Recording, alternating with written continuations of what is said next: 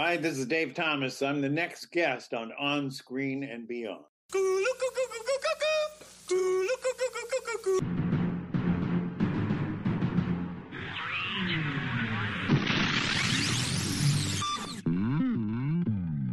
On Screen and Beyond, an inside look into the entertainment world featuring interviews with people from the movie, TV, and music industry, news on upcoming TV and DVD releases, and the rumor mill.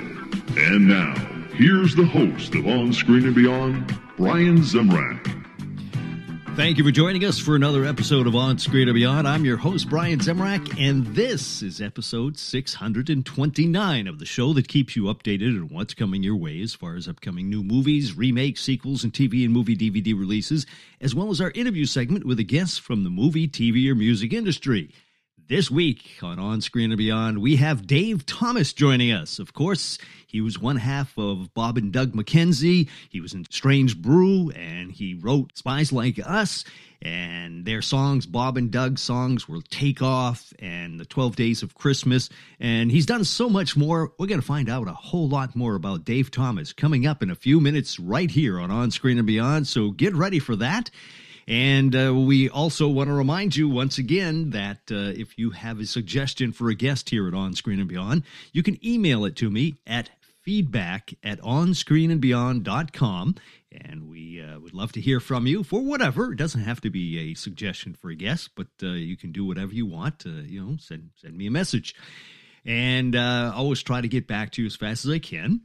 Also, if you are listening to On Screen or Beyond for the first time, welcome. We uh, you know appreciate you joining us. Hope you'll be looking back in our rerun segment and uh, look at all the episodes that we've had. Uh, it's just uh, incredible the guests that we've been able to get, and we uh, hope that you'll find some more that you'll be enjoying.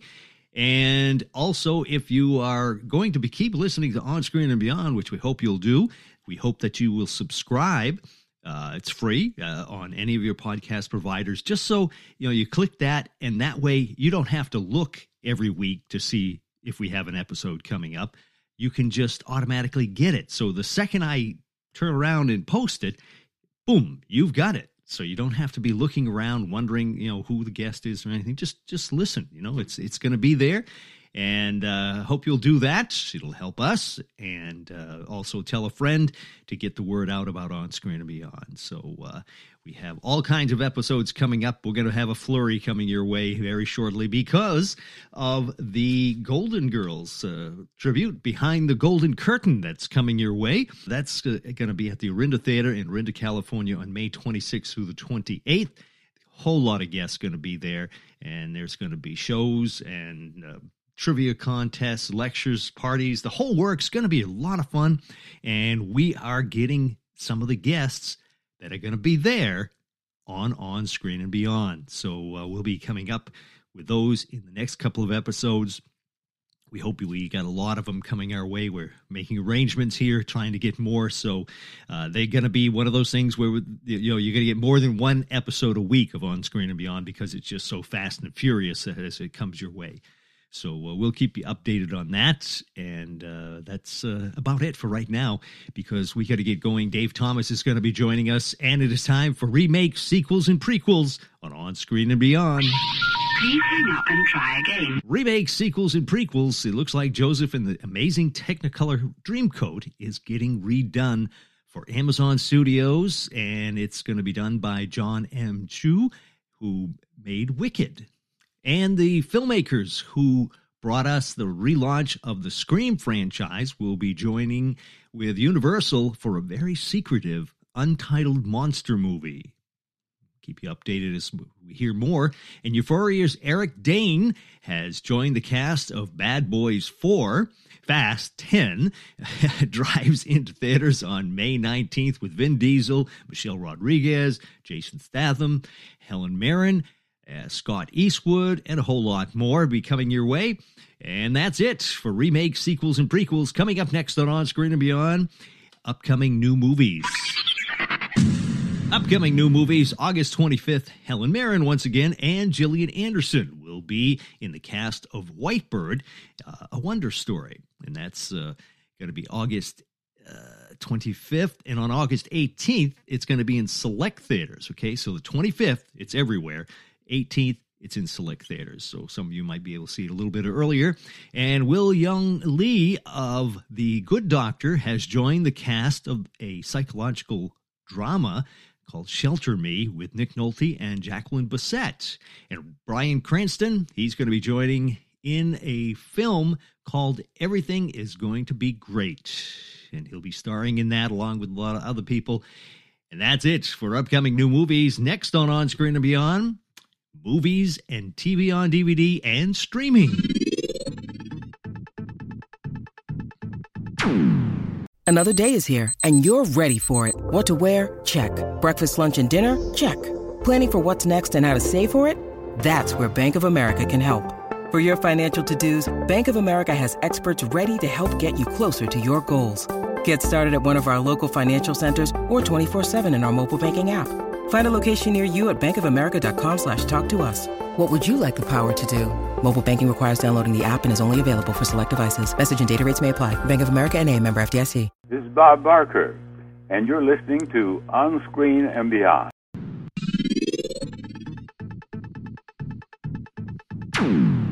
Movies and TV on DVD and streaming April 28th.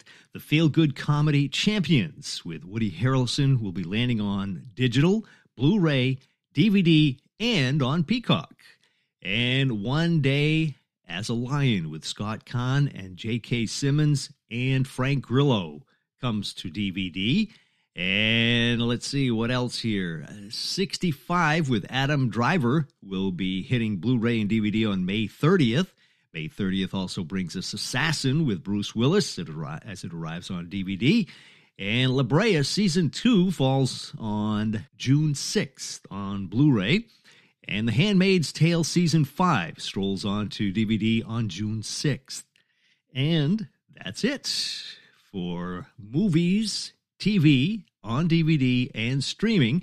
Coming up next on On Screen and Beyond, TV and Entertainment Time.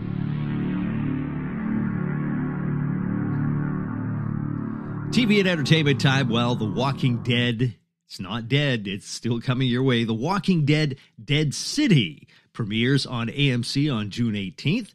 And Disney Plus has canceled National Treasure series. Uh, so, you know, no second season for that one. And Station 19 has been renewed for season seven over on ABC. And that's it for TV and entertainment time. Coming up next on On Screen and Beyond, we sit down and have a nice chat with Dave Thomas. And you know him from S- SCTV, also Strange Brew, Bob and Doug McKenzie, the song Takeoff, 12 Days of Christmas. Uh, he wrote all kinds of stuff. He's done so much. Dave Thomas, next, right here on On Screen and Beyond.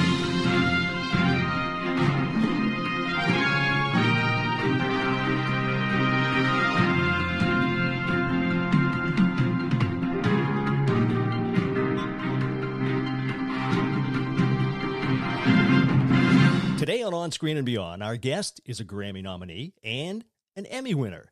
He is also an actor, a writer, and a producer who wrote Strange Brew, Spies Like Us, and he co starred on the show Grace Under Fire, voiced the moose, Tuke, in Disney's Brother Bear, and was half of the comedy duo Bob and Doug McKenzie. It's Dave Thomas. Dave, welcome to On Screen and Beyond. Pleasure to be here. Now, Dave, I have to apologize right off the bat because with your career, I could not condense it into a little introduction without taking up the whole half hour that we have. So I, apologize for that. Yeah, it's kind of eclectic. I've been all over the place. And it was really the reason for it is that I basically just did what I wanted to do. Yeah. I never listened to an agent and I never listened to a manager.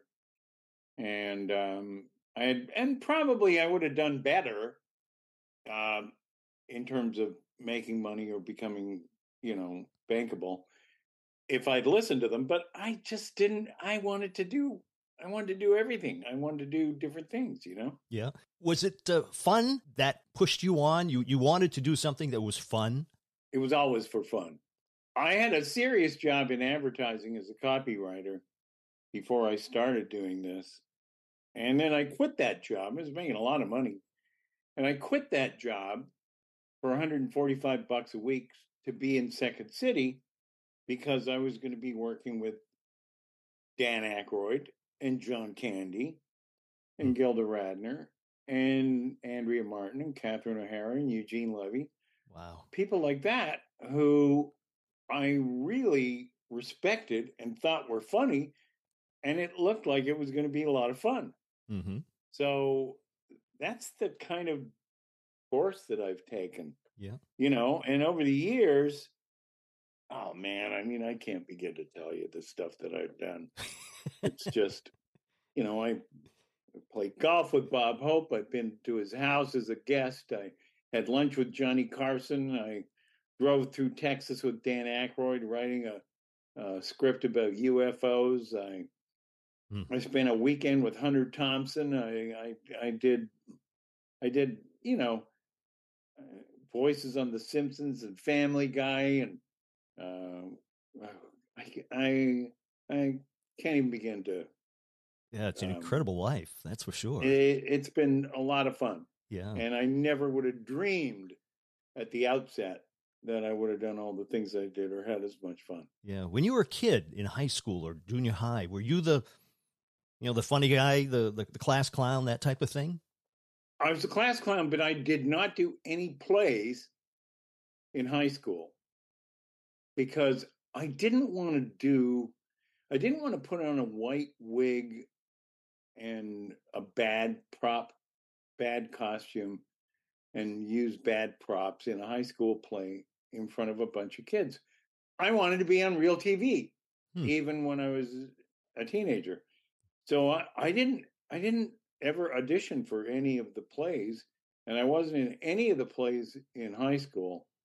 It wasn't until I got to uh, university when I met Martin Short and Eugene Levy, and we started our own kind of drama group uh, that I started doing plays with them because it was just so much fun, and um, and we were able to to create realities on stage that I thought were far superior to the kind of realities that were offered uh, in high school. So, you know that that became a playground.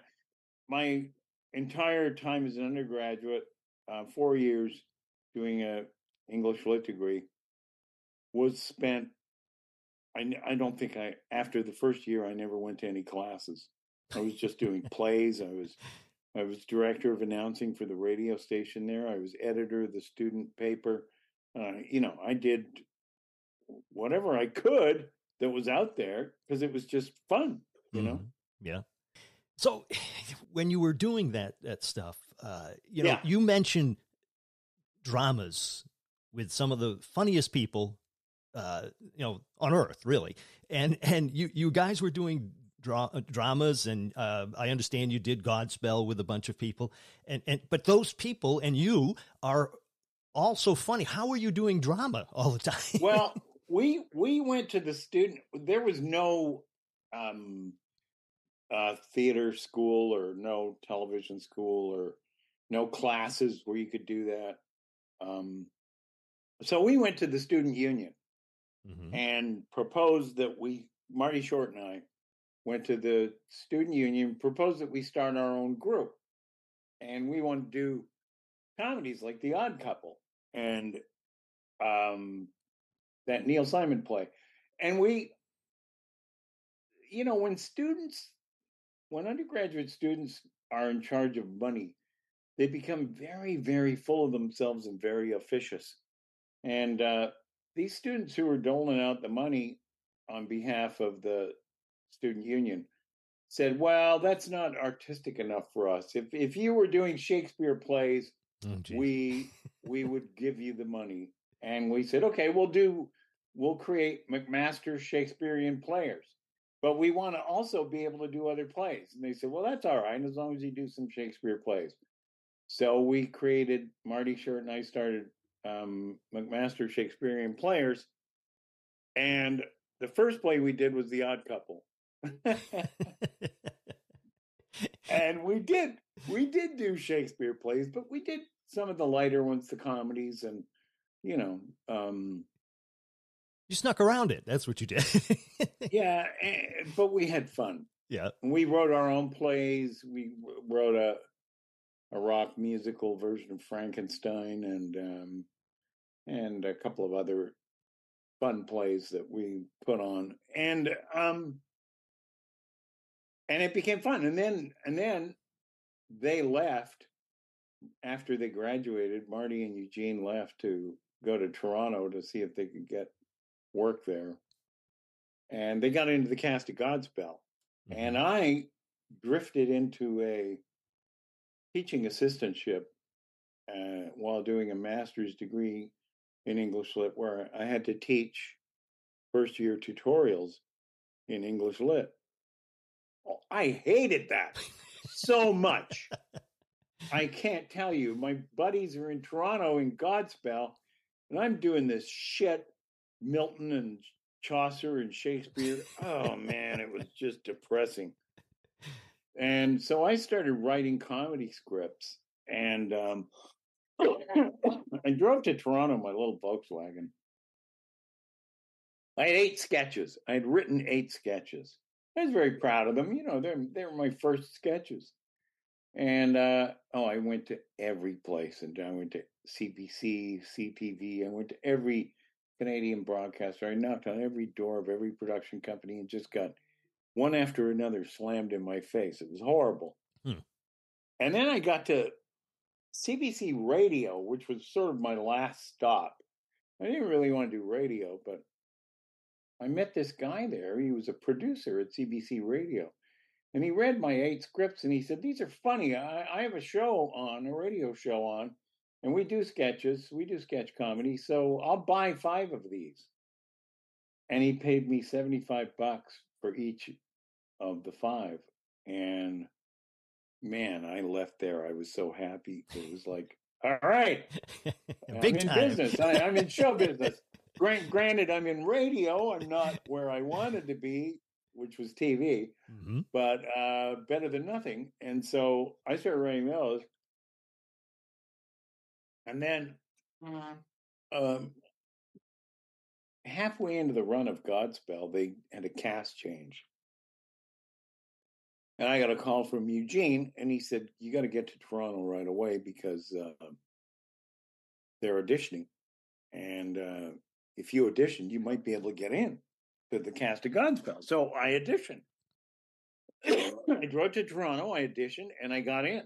And now I've got a problem because I'm teaching tutorials in English lit to first year students. I'm on a scholarship doing a master's degree in English lit. I'm not going to any classes because I have to go to rehearsals for Godspell. and and then once I get into the show, I can come back and do the tutorials and and some classes, but um but I got to leave every afternoon because I'm in the show that night. And um it was pretty hairy. And when I got to my final um thesis requirement, which was a edition of Troilus and Cressida from the original quartos of Shakespeare, which are the unannotated, um, almost handwritten in um, Elizabethan English.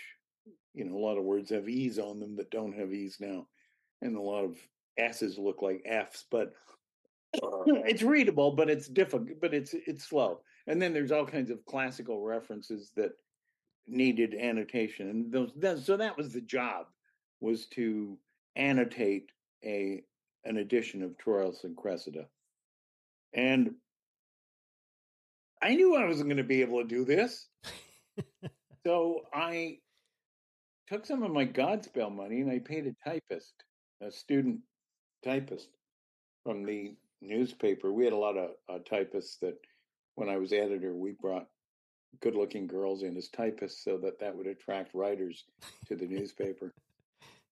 So I got a one of those gals to uh, type up my edition of Troilus and Cressida. I said, but only type half a page. Like leave the bottom page blank because I needed that for my annotations, which I was going to handwrite. So I typed the text in the top part. She typed the text in the top part. And then I annotated the bottom part. And I did, it took me about two days. I just burned through it and then just handed it in. I didn't give a flying shit whether they liked it or not, you know? and so I'm still going to Godspell at night. I'm in the show and then I'm coming back and trying to do these tutorials and classes in the day. And I get a note from my supervisor, Dr. Hammond. Come and see me. Urgent.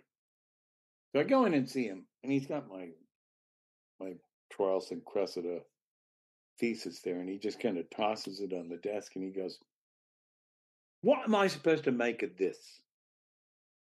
And I said, I, I don't know. What do you want to make of it? And he said, Well, this is your entire year's work. And it looks like I, uh, you maybe at the absolute most spent, you know, three or four weeks on it. And I said, Well, if you want to know the honest truth, I think I spent three nights. and uh, he said, You're kidding. I said, No. And he said, Why? I said, Because I'm I don't belong here. I'm uh, my mother ruined my life by saying, Don't be a quitter. You can't quit. I should have quit earlier in the year and just withdrawn, but don't be a quitter. That was burned into my DNA by the family. Mm. So I'm in Godspell at night. He said, You're in Godspell in, in Toronto. He'd seen the play. I said, Yeah, but he had seen it with the earlier cast. He didn't see it with me. And he said, I can't believe he said, and you're still coming. I said, Yeah, it's a lot of driving and it's crazy, but I still made my tutorials and I still did the work. But, you know, I did a really shitty job in the work and I'm sorry. And he said, Well, this is considering it took you three nights, it's quite remarkable. He said, but I don't want you in a PhD program, not not after being here. So he said, I'll make you a deal. He said, if you promise not to go on to do a PhD and ever use your master's degree as, you know, currency to do that, um, I'll give you a B. which is not a good enough grade to get you into a good school. But you could get into a bad school, but I don't even want you to do it. I said, look, you have my solemn word. I will never go on to do a PhD in English Lit. Oh, no, that was it. So then I went back to Godspell. And then after a while, Godspell closed, and then I was an out of work actor looking for a gig. Huh. Now, you mentioned earlier about uh, you know working with Bob Hope and everything. Uh, and you did impressions of Bob Hope. Did he ever mention to you, you know, did he like it? Or did how did you feel about that? Well, I think he acknowledged that it was a good impression of him because people told him that. But I think it's really hard for somebody to hear their own voice being imitated and think that it's a good impersonation. I've seen a bunch of impersonators with the person, sitting with the person mm-hmm. that they're doing, and the person goes, "That doesn't sound like me." and so I think that was kind of Hope's reaction. But all of his writers loved it and talked to him about it. So I met him in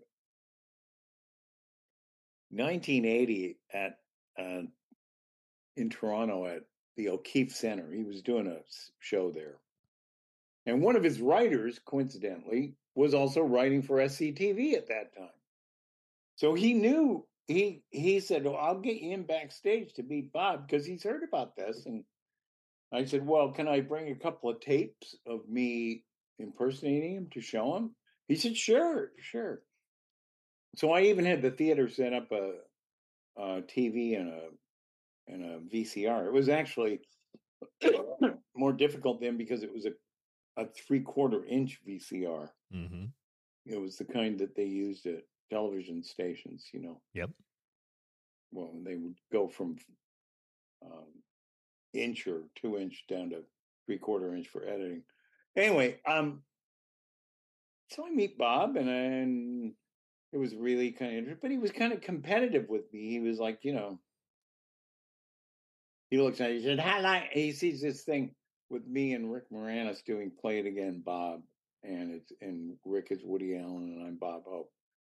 And he said, "How long? Did, how long did it take you to? How long did you have to shoot this?" And I said, "Well, you know, it takes like a probably it took a day and a half or something like that because we did single camera film style, Mm-hmm. so it was shot to shot to shot, and then it was edited, you know. So, Yeah. And he said, "Yeah, yeah." Well, he said on one of my specials, I'd have about you know ten minutes to shoot something like this. And I said, "Well, okay, good." anyway, cut to uh, years later. This would be like almost a decade later. And I'm on one of his specials uh, as um, host with Crystal Bernard because he's kind of too old to host his own specials now, you know Mm-hmm. and um and then I ended up spending time with him and and when I was doing Grace Under Fire, I got a call from his publicist, Ward Grant. And Ward says, Bob wants you to come over to the house. Well, he lived in Toluca Lake, which was right near the CBS Radford studios where we shot Grace Under Fire. So I could be there in five minutes, you know. And I said, Yeah, sure, I'll come right over. So I drove over to Bob's house. It's a pretty impressive place, you know. It was gigantic lot. Mm-hmm. It was two lots actually, and um, big swimming pool, and he had a pitching wedge. It's like a little uh, one-hole golfing green in his backyard. And uh, I get to the house, and he says he's upstairs outside his bedroom in the makeup area there.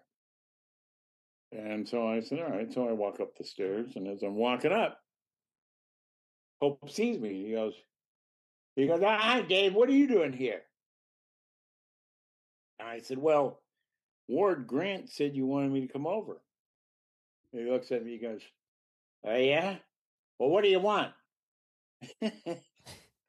and I, I knew you don't get into it with an old guy like that. And say, "No, no." Ward said you wanted me to come over, and now you're asking me what I want.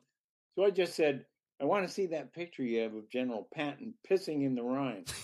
I'd heard about this that he had a photo of Patton pissing in the Rhine, and and he lit up like a Christmas tree. Hope said, "You heard about that? Come here, I'll show you." And he had it outside his bedroom. He had this wall of photos, and and he said there were there were three of these photos, and the Patton family wanted them back. And he said they got the other two, but I'd never give them this one. He said, you know, Patton told Hitler that he was going to cut a swath through Germany and piss in his Rhine. And I got a picture of him doing it. So it's like, you know, it was pretty remarkable to spend, you know, a half day with Bob at his house looking at his pictures and his memorabilia and Sure. talking to him. and Entertainment Tonight found out that I was going over there to visit him. So they sent a camera, you know, with a sun gun and a uh, an interviewer there to just pick up one of their sound bites that they do. And anyway, this guy recorded a whole sit down thing of Bob and I talking at his house. And I said to the guy, they called that the B roll. You know what I mean? The A roll would be the little sound bite, the hmm three second thing that would be on the air. And then the B roll was all the other footage. And I said to the cameraman, because I knew these guys, I'd done a lot of shows at this point, and I, I'd recognize these guys. And I said, Hey, can I get a copy of the B roll?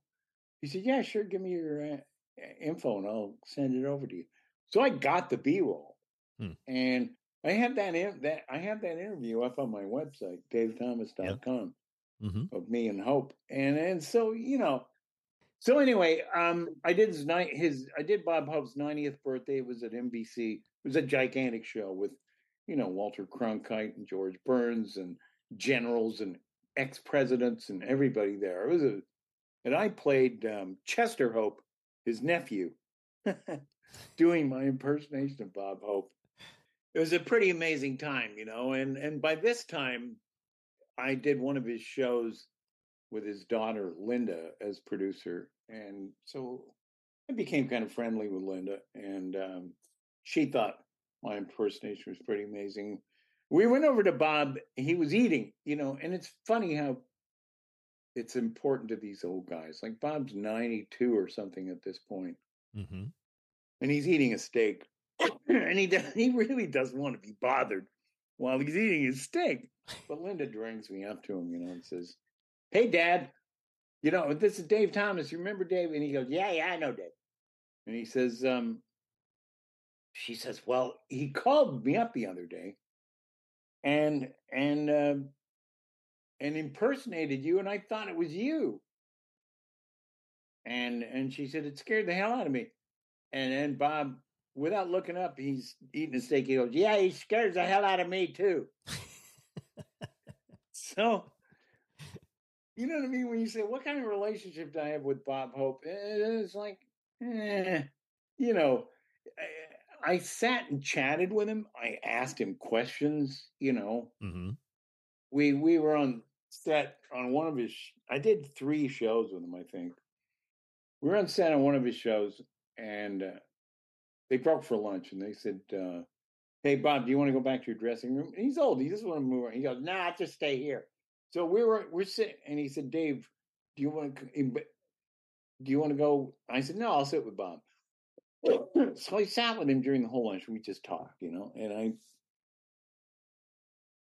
I had a lot of things I wanted to ask him, you know, like uh, questions that I'd had because I I'd had lunch and dinner with some of his writers, you know, um, and uh, Jeff Barron and um, Bob Mills and um, Shavelson and oh, oh, so many, like about a, a half dozen, dozen of his writers. I became friends with them over the years. So I said to him, Hey, Bob, how come you never played Las Vegas? Because I thought that was a legitimate question. Because, you know, Bob was this guy who did appearances all over the country. He'd do a Boy Scouts breakfast for 25 grand. You know what I mean? Yeah. So he was all about appearing, making money, and he'd bring Barney McNulty, his credit card guy, with his cue card guy with him. And uh, that was his name, Barney McNulty. And um, and he'd do all these gigs, but he never did Vegas. And then you think of Sinatra and and all these people that played Vegas and made big money at the casinos, you know. Right. And I wondered about that. And so I said, Hey Bob, how how come you never played Vegas? And he said, he said, Why do you want to know? and I said, Well, and this is actually true. I said, Well, I'd heard maybe your wife, uh, Dolores, uh, who's a devout Catholic, had, had something to do with it. And he said, Well, he said, She, why would she have something to do? She had no say in what I do. He got mad at me. Hmm. And now I'm sitting here with Hope, and I got Bob Hope mad at me, you know. And like, oh, what am I doing? And so I, I backpedaled a little bit, and I said, "Well, you know, she's a devout Catholic, you know, and she built this church out in the valley here." He calms down. He goes, "Yeah, yeah." He said, "I." He said, "You know why? You know why I I, I never played Vegas?" He said, "Because right in about 1960, I had this idea for a show that I was going to do there, where I'd be the highest paid entertainer to ever play in Vegas." And my people did a little number with his people. and They, they went back and forth, and they wouldn't come up with the money. So I just figured, screw them. I, ne- I never went back. Hmm. Well, the part of that story that made me laugh was that he said he had his idea for a show he wanted to do. And it was like, not, you know, Bob Hope after nuclear war or some thematic thing that might be interesting. It was that he would be the highest paid entertainer to ever play in Vegas. That was his idea. Hmm. Well, that made me laugh. Jeez. So there were a lot of fun things. I did a roast for him at the um, Beverly Hilton Motel uh, Hotel, uh, Merv Griffin's hotel, and um, and he was pretty feeble at this point. And it was a, I don't, I had no reason being on that dais. You know, it was a bunch of real professional stand-ups, and um, and me. But anyway. I was there. Phyllis Diller was there. Phyllis Diller did a joke that I was going to do and turned down because I didn't think it was any good, and that joke killed. You know, and uh, and, you know Norm Crosby and um, Sid Caesar and wow. a bunch of people like that, and we're all getting up and roasting Bob. And I got up and I bombed because I had a stupid joke that I wanted to do that I thought was great. And Tom Poston was also on the dais. He played my dad on Grace Under Fire, hmm and he warned me not to do that joke. And he said, "It's not going to play." And I said, "Ah, it's worth a shot." I said, "Besides, I don't care if it doesn't play. It doesn't play." well, it tanked.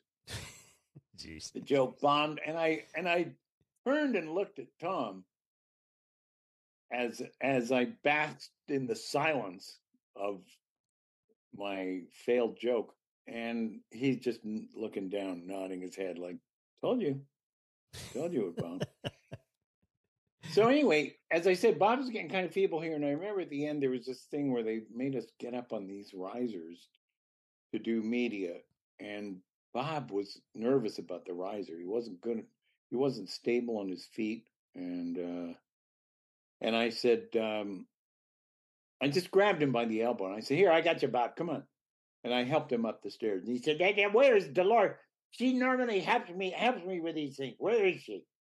And he was just a cranky, mad old man that didn't have anyone helping him because he was afraid he was going to fall. You know, and it was mm-hmm. like, it was sad. Yeah. It was like you know what I mean? I'd I'd gone full circle in my appreciation for him and his road movies Right. when he was young and in his prime to a feeble old guy that, you know, stayed in the game far too long. No. And Yeah, that's too bad. yeah. Yeah, yeah. So, but, it, but you know what I mean? It was an experience. Oh yes, definitely. I mean, and he's a legend. So what you know, you got a chance to work and, and meet him. So that was great.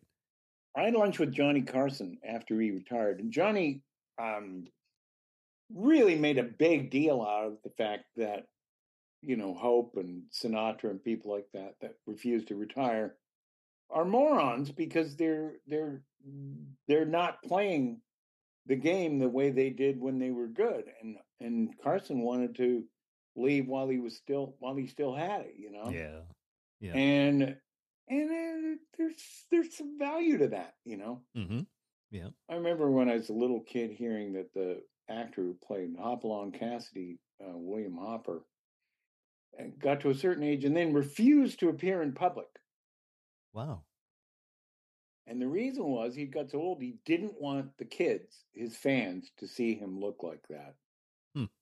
Yeah. And so, you know, uh, that's that's another part of the business that is that you get old. Right. Oh, well, yeah. And, and then if you stay in the game, you get old on camera. And then, excuse me, some people will will tune you in and and they haven't seen you for a decade or something, and they'll look at you and go, "Holy shit, what happened to him?" Do you know what I mean? And, you, and you're with your parents and your aunts and uncles and other people like that who do get old, and you kind of see it happening gradually. But hmm when you when you tune into somebody who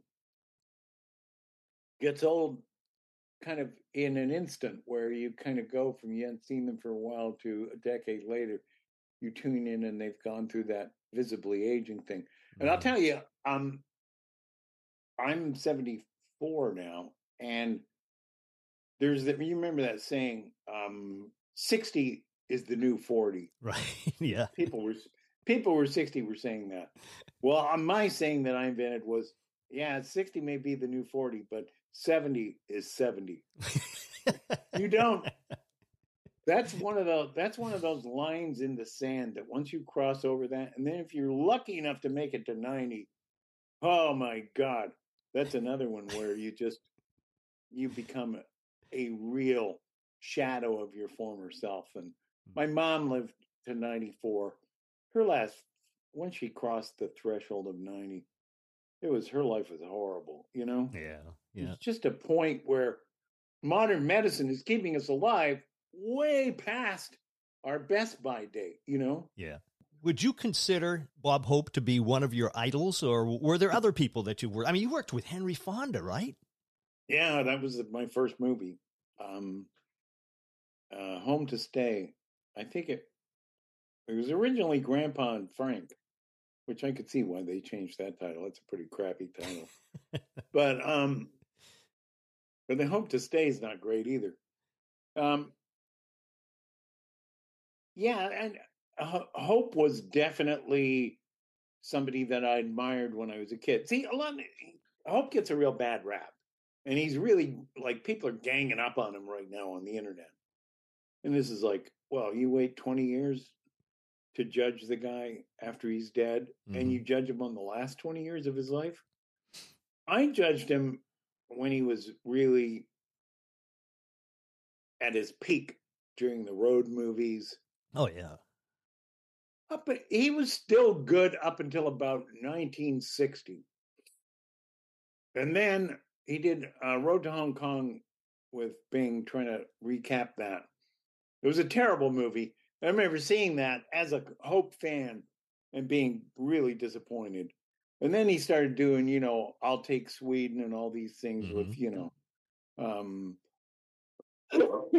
blonde bombshells that he was basically trying to bag. And um, eh, eh, that's when he really stayed at the party too long, you know Mm-hmm. and and his specials, which he took, he took an incredible amount of heat during the Vietnam War for being pro-military. And what they didn't understand about Bob, which I understood even before I, he confirmed this in a conversation, was that things got messy. In World War II, there was a bad guy, Hitler, and everybody was kind of like, "Oh, he's bad. We got to stop that guy." And then the military industrial complex grew, and then it needed wars to feed itself. And it, it then the capitalism started running the war machine, and it was like, oh my God, what's going on here? Things started to change. And um, the reason for being at war changed. And so the Vietnam War became a very unpopular war. I think the Korean War was a little unpopular, but by the time it got to Vietnam, it was ridiculously unpopular. Mm-hmm. And then there was the whole counterculture move against it. Well, the fact that Hope was still supporting the troops and the soldiers at that time was was abhorrent to these hippies. They were like, "Oh my God, he's the bad guy. You know, he's the establishment. He's the man," and he wasn't. He was just an old guy doing what he had always done, but had kind of lost touch with his audience. You know Yep. Yeah. and and and you can't I, I'm a little more gentle uh, than some of those people were. You know, you can't blame somebody for that. I mean, Mm. they're only doing what they know how to do. You know, Right. Right. Yeah. So anyway, there's a line in um, Three Days of the Condor. Uh, Robert Redford, uh, Sydney Pollack directed it. It's a great movie. Yep. And John Houseman is being asked by um, Cliff Robertson about the old days of the OSS and and the precursor to the CIA. And he says, "Do you miss those days?" And Houseman says, "No, I don't miss those days, but I miss the clarity." And that's in one sentence, that's a nutshell for the difference between World War II going against Hitler and, you know, Operation Iraqi Freedom, you know, I- Yeah. give me a break. there's like there's like a point at which the and and and do you blame the soldiers? No, do you spit on them when they come home from these? No. These these are kids that are out there risking their lives for something that that they believe matters. You don't spit on people for that. Right. That's ridiculous. So, you know, I just found it to be very confusing. And I think Hope found it confusing. And and that's what he said. He said he said it got real messy in Vietnam, and he said, "I just figured my country, right or wrong, I'm sticking with my country." Mhm. and and by that he meant the status quo the president what the current administration was doing what their policy was that was what bob was doing Right. and there was another part of him that was tremendously flattered by being able to sit with presidents and stay at the white house and things like that It- it- you know he was i know from looking at his pictures with him in his hallway and he was like pictures of him with every president, you know. And uh, I was like, "Who's your famous president? Who's your favorite president?" He said, "Oh, Ike, Ike by far." Hmm. He said he let me stay in the White House, you know, and and just hope getting to sleep. This is a vaudeville entertainer that gets to sleep in the White House, and that's a big deal for him. You can see that, Right. you know. Yeah. So Uh-huh. I I think one of the things that has happened to me as a as I got older is that I realize I don't know what I thought I knew when I was younger. I'm mm-hmm. nowhere near as smart as I thought I was. and and the other part of it is that I'm much more tolerant because you know, I'm not an evangelical Christian, but if somebody wants to put all their worries on the shoulders of Jesus Christ and that that gives them peace and comfort, well, what are you going to do? Yeah. Are you going to yell at these people and tell them they're full of shit? yeah. No. I mean, live and let live, you know. So that's that's where I ended up. And it and that sort of became my mantra with these entertainers, you know, that stay at the party too long. Yeah. When you need mealtime inspiration, it's worth shopping Kroger, where you'll find over 30,000 mouthwatering choices that excite your inner foodie. And no matter what tasty choice you make, you'll enjoy our everyday low prices, plus extra ways to save, like digital coupons worth over $600 each week. You can also save up to $1 off per gallon at the pump with fuel points. More savings and more inspiring flavors make shopping Kroger worth it every time. Kroger, fresh for everyone. Fuel restrictions apply. Holy interviews! Hi, this is Burt Ward, Robin from TV's Batman. I'm on, on screen and beyond. Wowie zowie! To the Batmobile! Well, I got to ask you, Dave, and, and if you don't want to answer this, that's fine. Uh, but um, I was going through your website and Mhm. I was going through the gallery, and I, I strongly, strongly suggest that people go to your website and check out the gallery because there's some great pictures in there. But there's one picture in particular that I came across, and I wonder. I figured there has to be a story behind this this picture. It's you and Martin Short sitting at a table. Looks like you were having dinner or something, and you have you're, you guys are young. You have a bandage on your nose, and on your forehead you have a, uh, a bruise. So, if like you say, if you don't want to tell us about it, that's fine. But No, I I'll figured tell that- you, I'm uh, happy to. There's got to be gonna be something. It's not what you were hoping for, which is, you know, a brawl outside the comedy store or something like that. I did get into a push fight with um, uh, Andy Kaufman outside the comedy store. I'll tell you that one in a minute. But that photo was taken uh, on the evening of at the reception for Har- Harold Ramis's second wedding, his second marriage. hmm And on the day of his wedding, I was doing my exercycle in the morning and the chain broke. And I went face Oh. forward into the panel, cut my nose open, and, and got a, a black eye, and had to go to his wedding looking like I got beat up by my wife, you know. And um, so that's how that happened. That that's that's the story behind that. Okay, I like you say, it, it just it, it- scrolling through, I saw that one. It's like that. Okay, there's got to be some kind of story behind this one because Yeah, yeah, yeah, yeah. yeah. Now, one of the biggest things that everybody, I mean, you know, yeah, I shouldn't say that because you know there was. uh, You've done everything you've done. You've done a lot of big things, but but I can remember because I was on the radio at the time, and I was playing, you know, Take Off, and uh, your Christmas song, and and it was like every year after that they were calling, they wanted to hear that song.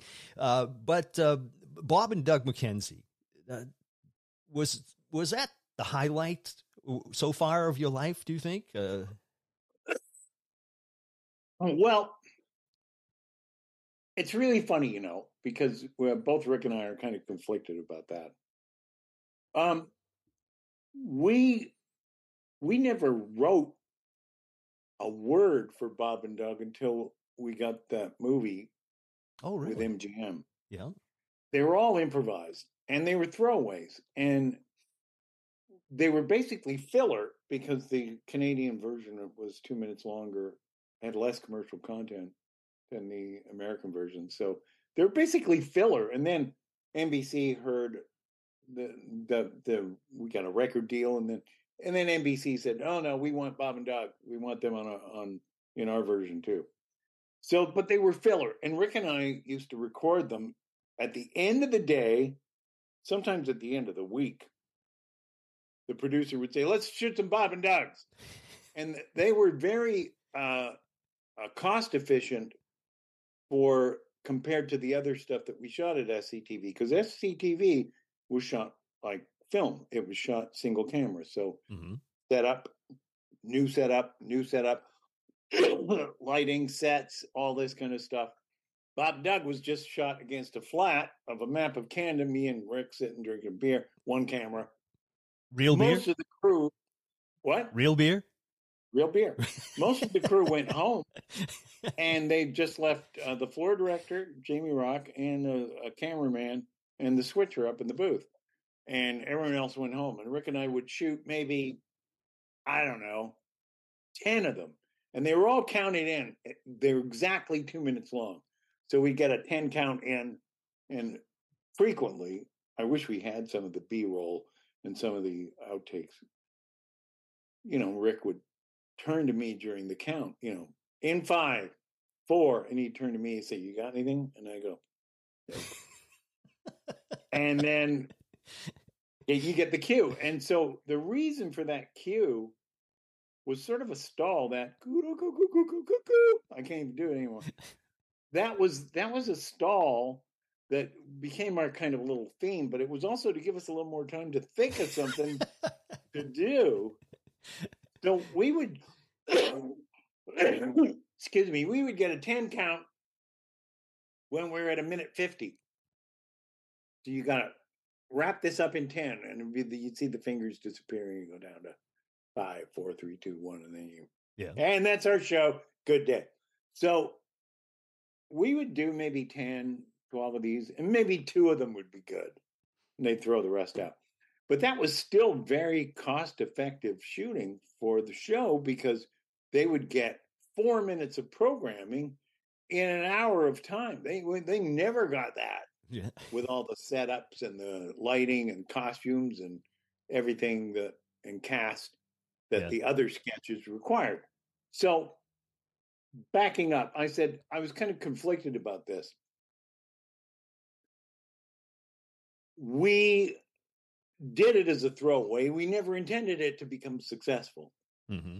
Then, when it became wildly successful, and that surprised us, we were both, Rick and I, were really shocked. and um, uh, the first clue we got was we got a phone call while we were in Edmonton shooting from the manager for the um, the Roughriders or the uh, it was like the Saskatchewan football team, and it's like, did Rick and I want to fly into uh, Saskatchewan and have drinks with the cheerleaders? And we thought, well, we're young guys doing a TV show. It's just like, well, how bad could that be? You know, I mean, so we flew there, and when we got off the plane, there was like a thousand people with Bob and Doug signs, and we were like, "What the hell?" So this was the first clue that we got that it had become something, and then I had tried to get the cast to do a cast album, and nobody wanted to do it because we were shooting the show in the long hours, you know. And I said to Rick, "We got to do an album with these guys," and Rick said, "Yeah, yeah, we we do." Hmm. And my brother was a recording artist for a Canadian uh, recording artist that had a Ian Thomas, yes. Yeah, he had a deal with uh, Polygram in the states and um, GRT in Canada. So we said, "Well, let's just see if we can get a deal with those guys." And um, so we got a deal. And Rick said, "We have to do two songs." And I said, "Okay, why?" Rick had been a DJ, and he said, "Because that's he said, that's the only way to get airplay. We're not going to get airplay with spoken word stuff. That they don't. That doesn't Right. fly on on radio." And he was absolutely right. So we did two songs. We did "Take Off" and then 12 Days of Christmas is the second song. And um, it was um, shocking how fast it took off. Oh yeah. And all of a sudden, we get this thing from the record company.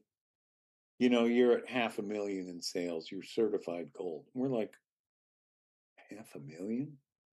We had a pretty good deal with the record company, and I, I just immediately converted that into what my check would be. It was like, okay, this is good. This is really good. Then we get a call, you're at a million now. What, a million? Holy crap. You know, so then we had to do a promotional tour for Polygram in the States. And so that involved Letterman and, you know, some of the hot uh, radio jocks. There was a guy in Chicago named Steve Dahl that was real big at that time. And um, we did his show. We did LA. Um, uh, I forget which one it was, KLOS or one of those. And um, Dallas and Miami and all seemed like we were just in limos driving everywhere, you know, Rick, me and Rick sitting in the back.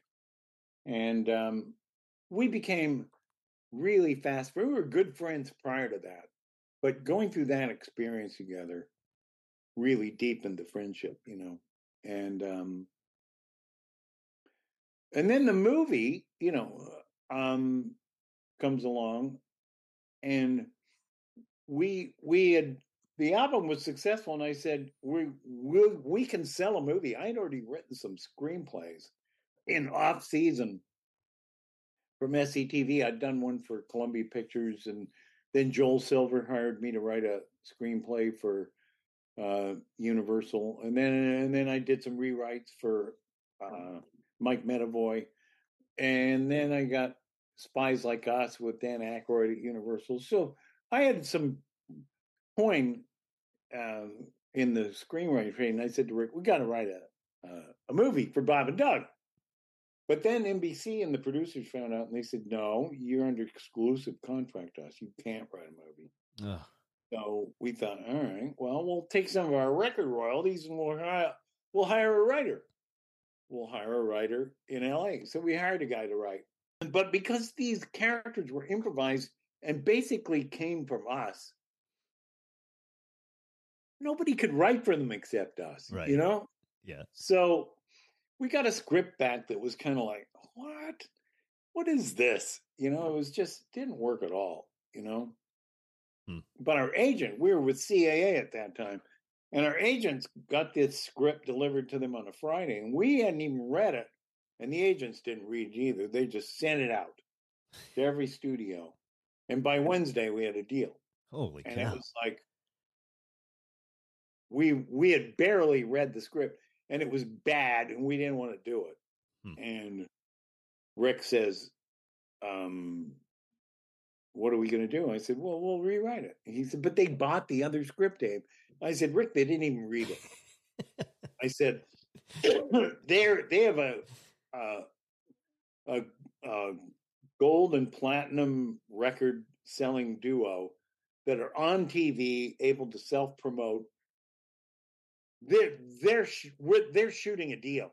They're Right. not shooting a script. They're shooting a deal, Exactly. Yeah. and that was true. And so Rick was reluctant, so I started rewriting it myself. And I, I got to about page thirty or something like that. And Rick came over and he said, "Let me see what you got." He read it. He said, "This is funny. I like this." I said, "All right, well, let's see if we can work through this together." You know, so but anyway, that is what we did. And and then after that, it was like it just kept coming back. We get Pizza Hut spots and then Yes. Jiffy Lube spots and then Molson beer spots and then um, Miller Brewing bought Molson's for U.S. distribution. We did them in the stand. Then we did. It was just one thing after another, Yeah. and the characters wouldn't die. And then Disney comes to us, these producers, and they say we want to do these two mooses in Brother Bear as Bob and Doug McKenzie. well, we owned our own characters on SCTV, and so Rick and I owned Bob and Doug. So we Ah. didn't have to share any of that revenue with NBC or anybody else. It was just ours. Well, the last thing I was going to do was to hand that franchise over to Disney. And I knew Michael Eisner because I'd got offered a job with him when he was at Paramount. And I knew what that company was like. And I knew all the lawyers that they had. And I said, and the agent said, no, no, we're, we're going to word it so that um, eh, they don't have the rights to Bob and Doug McKenzie. I said, no, no, no, no, no, no. That's not the way to do this. The names Bob and Doug McKenzie cannot appear in any of the contracts at all. If they do, no matter what codicils or what um, things that you have to protect us, their lawyers will get through it and they'll own the characters. Because Hmm. that's what they do. They own, they buy everything. They want to own everything Right. and then brand it and create it and redo it and redo it. And so I said, the way it has to be worded is that we are performing two nondescript voices performed by Dave Thomas and Rick Moranis.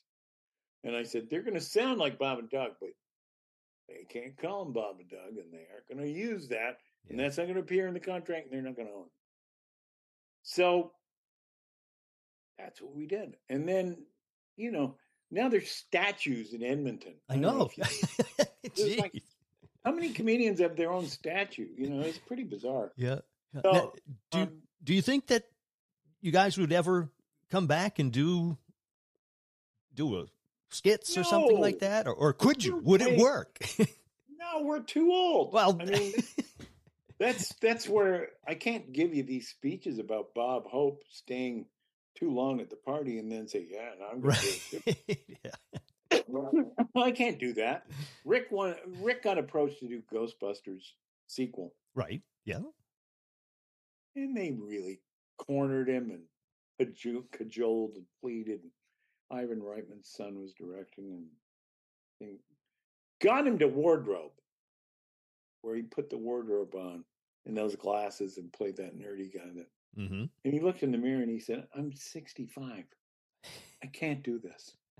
Yeah. I can't do this. This is just something that you do when you're 25 or 30, but you can't do this at 65. It's a stupid character, and I can't do it. And none of them got it because they're what they wanted was for Rick to be in the movie. So right. people don't accept your reasons when it goes against what, what they want. Mhm. But I got it. I completely understood what Rick meant, Yeah. you know? yeah.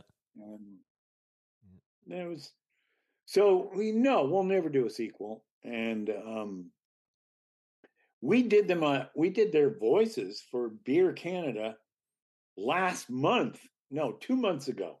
Oh, really?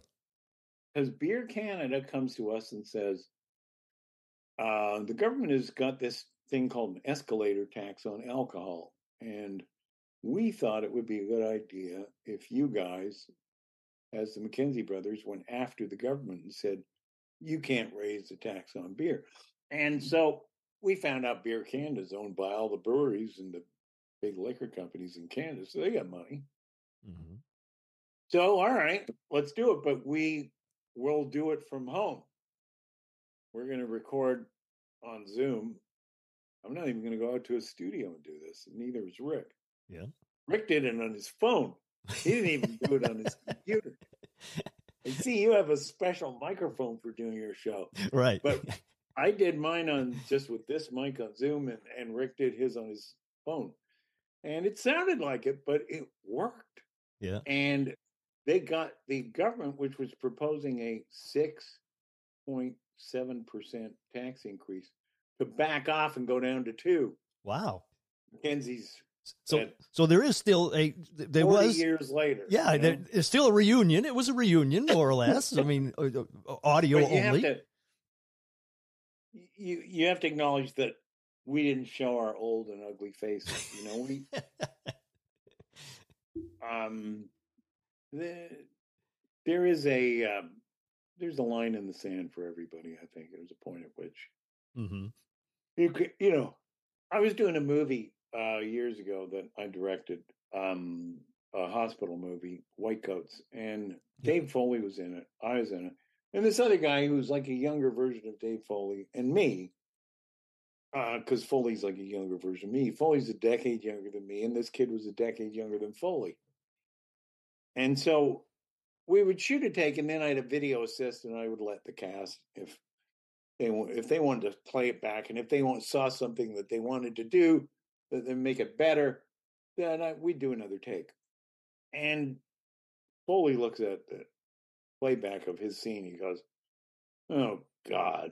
I said, "What? You want to do another one?" He said, "No, no." He says, "I'm just looking at my face."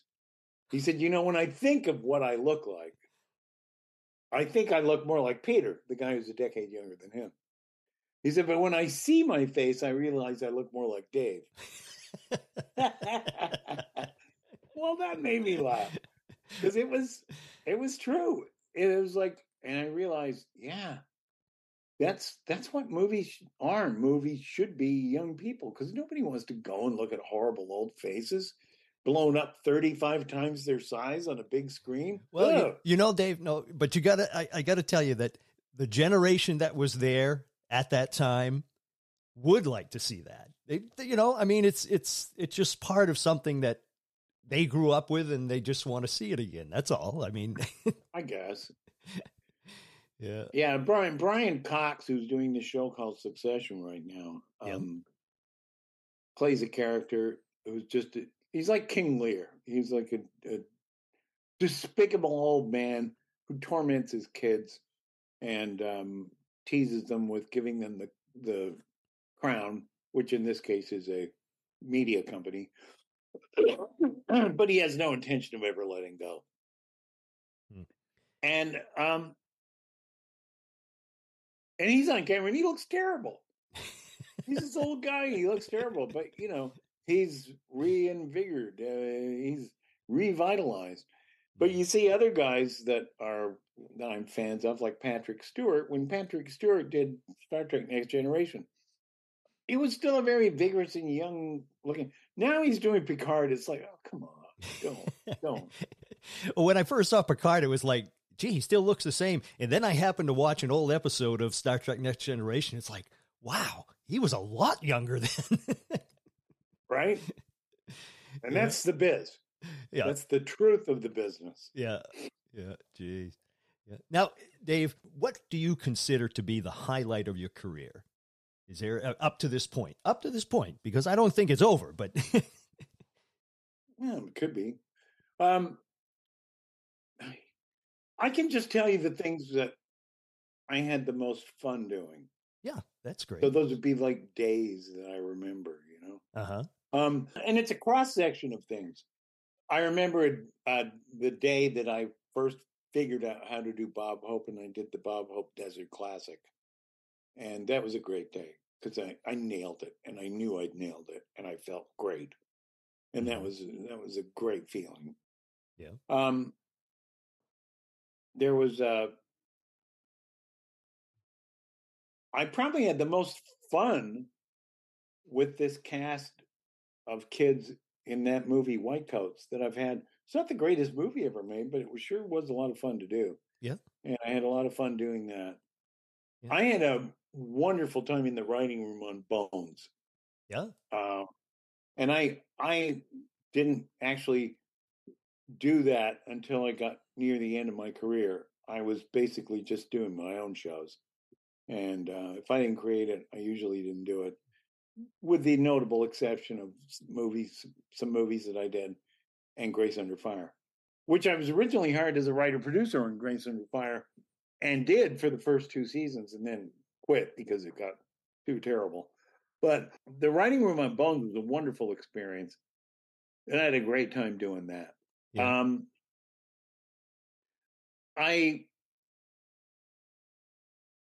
I had some moments on stage at Second City um, that were just wonderful. When I first got into the Second City cast, I was pretty terrified because I didn't know what I was doing. You know what I mean? I I I'd never taken any improv classes, and and I I had basically quit my average job as a copywriter in advertising to come and do this show. And it was with Dan Aykroyd and John Candy and these people who knew they were so much better than me at improvising. And I was just, the first month or so was just sheer terror every night, Wow. where I got to the point where I was physically sick. Huh. And then it's really true that the secret to improvising isn't trying to think of what you're going to say next. The secret to improvising is in listening. And somebody told me to do that. I think it was Sheldon Patinkin. And so I really concentrated, but I was scared. So I'd be, part of me would still be like, I need a line, I need a joke, I need a thing. But then I stopped. I, I started listening. And then the day that I figured that out, it was a wonderful day on stage because everything kind of slowed down. Hmm. It was like all of a sudden, thing it wasn't going too fast for me anymore. All of a sudden, there were openings that I could see almost visually, like, oh, I could pop one in there easy, you know, just like just a over the third base pop fly. Yeah. Just it's just you just saw the holes in the openings, and there just seemed to be all the time in the world. It was because I was listening, Huh. and that was when I figured it out, and that was like the best kind of moment of my performing life was that moment of figuring that out. Wow. Um, so yeah. Well, Dave, I want to finish up with one final question. Um, there's so many other things that we could go into. Um, you know, just just so many different things. But um, disregarding all the things that you've done over the years, and your your Grammy nomination, your Emmy win, and all those things, your writing, and but when you sit back and relax, what are your favorite movies now and over the past, and what's your favorite TV shows now and over the past? What are you watching? okay, I can name my favorite. I got a bunch of movies that are my favorite movies, and it's a it's a cross section. Gladiator is one of my favorite movies Hmm, with gotta Russell Crowe. gotta make another one. Heat is one of my favorite movies with Al Pacino and and De Niro Yeah. and Val Kilmer and Michael Madsen, and you know what a great great cast and um also Tombstone with Val Kilmer as Doc Holliday and you know um that that's I love that movie. I think that's a great movie. Mm-hmm. Um some of the old classics like um Miracle on 34th Street, It's a. Great Life, the 1950 Scrooge with Alastair Sim, Mhm. um, TV show Star Trek Next Generation was one of my favorite series because I just thought it was so well written. Some of Mhm. those scripts are just wonderful, and it eclipsed the first um, series with Shatner, I think, Yeah. in terms of the writing, and it drew me into interesting physics conundrums and Mm-hmm. paradoxes and time travel and things like that. Um, very, very smart, clever scripts, you know. Um, I like Breaking Bad. I thought that was a good series. I like um, Succession. I've been watching that. Yeah. Uh, I liked uh, Ozark. I thought that was a good Oh, yeah. series. Very good. Um, my um, my son was in Better Call Saul. Oh, I, really? I like that series, but uh, but I- but I know that I was drawn into it because he's in it, Mm-hmm. Yeah. and um, um, I'm just trying to think. I I I have some favorite, um, like Tombstone, probably Good, the Bad, the Ugly, um, Good, the Bad, and the Ugly. Uh, the the Kasdan, the Larry Kasdan um, western. Oh shit, what's it called? Starts with an S. Uh because I I grew up on westerns was I, when I was a kid, so I still got a soft spot for a good western. You know, Mhm. Yeah. The Magnificent Seven, the original one with Yul Brynner and Steve McQueen. That's a great movie, just so great. And and what a that's that's an American theme that I love. Is just like the Wild Bunch. It's like a Bunch, of guys that go, you know what? It's the right thing to do, but we're probably not going to come out of this. hmm I know. Let's do it. Yeah. And then they walk in. I love that theme. I, I'm a sucker for that theme. And anytime I see that theme, I'm like, I'm in. yeah. I'm in with you guys. You know, Yeah. Well, Dave, I cannot thank you enough for taking the time to share with us and your memories and everything. It's it's just been so much fun, and uh, listening to you is just just brings us right in, you know, to where you were at, the, at that time. So I thank you so much for taking the time. thank you for having me on your show. Appreciate it. And a big shout out going to Dave Thomas for joining us here at On Screen and Beyond. And uh, Dave has just got so many stories. It's just amazing. You know, maybe someday we'll have him back uh, for to talk about more things. It's just so much fun having him here. And uh, hope you enjoyed that one. We have a lot more episodes coming your way of On Screen and Beyond. Like I said earlier, we have uh, the big event coming up at the Orinda Theater in Orinda, California called Behind the Golden Curtain, a tribute to the Golden Girls. Because of that, we are making connections to have a lot of guests here at On Screen and Beyond in a short period of time. So you're going to be getting extra episodes of On Screen and Beyond. So if you don't know when we're going to do it, normally we do Sunday nights, is when the episodes come out. Uh, sometimes we have to delay. Like I said uh, another time, I've told you that uh, sometimes we don't get the uh, guests to be here until Monday or something, so we have to wait a day or so. But um, this is a case where you know we're just going to be slapping them out, and they're going to be coming your way. So uh, go ahead and subscribe on your favorite uh, podcast provider. That way, it automatically is downloaded to you, and you can uh, follow us, and you know it, you'll get everything right off the bat without uh, you know no cost, anything, nothing like that. It's just that it'll automatically go to you. So uh, that's the way to do it because when we do these types of things where we have special events, You've got multiple episodes coming at you very quickly. So uh, we hope that you'll do that and uh, you'll get the episodes right off the bat. You don't have to wonder when it's coming out. All right. Uh, we appreciate you so much for joining us and hope you're liking us on Facebook and Twitter and Instagram and the whole works. You know, we're on all those things and I try to keep as much as I can updated on those. So uh, we uh, hope that you'll keep listening and also following us on those uh, social medias. And uh, that's it. Uh, we got to get moving along here. I've been writing episodes and getting things ready here for the next episode of On Screen and Beyond. So uh, that's it. That's wrap for this episode of On Screen and Beyond. So until next time, when we once again take you on screen and beyond, I'm Brian Zemrak. Take care.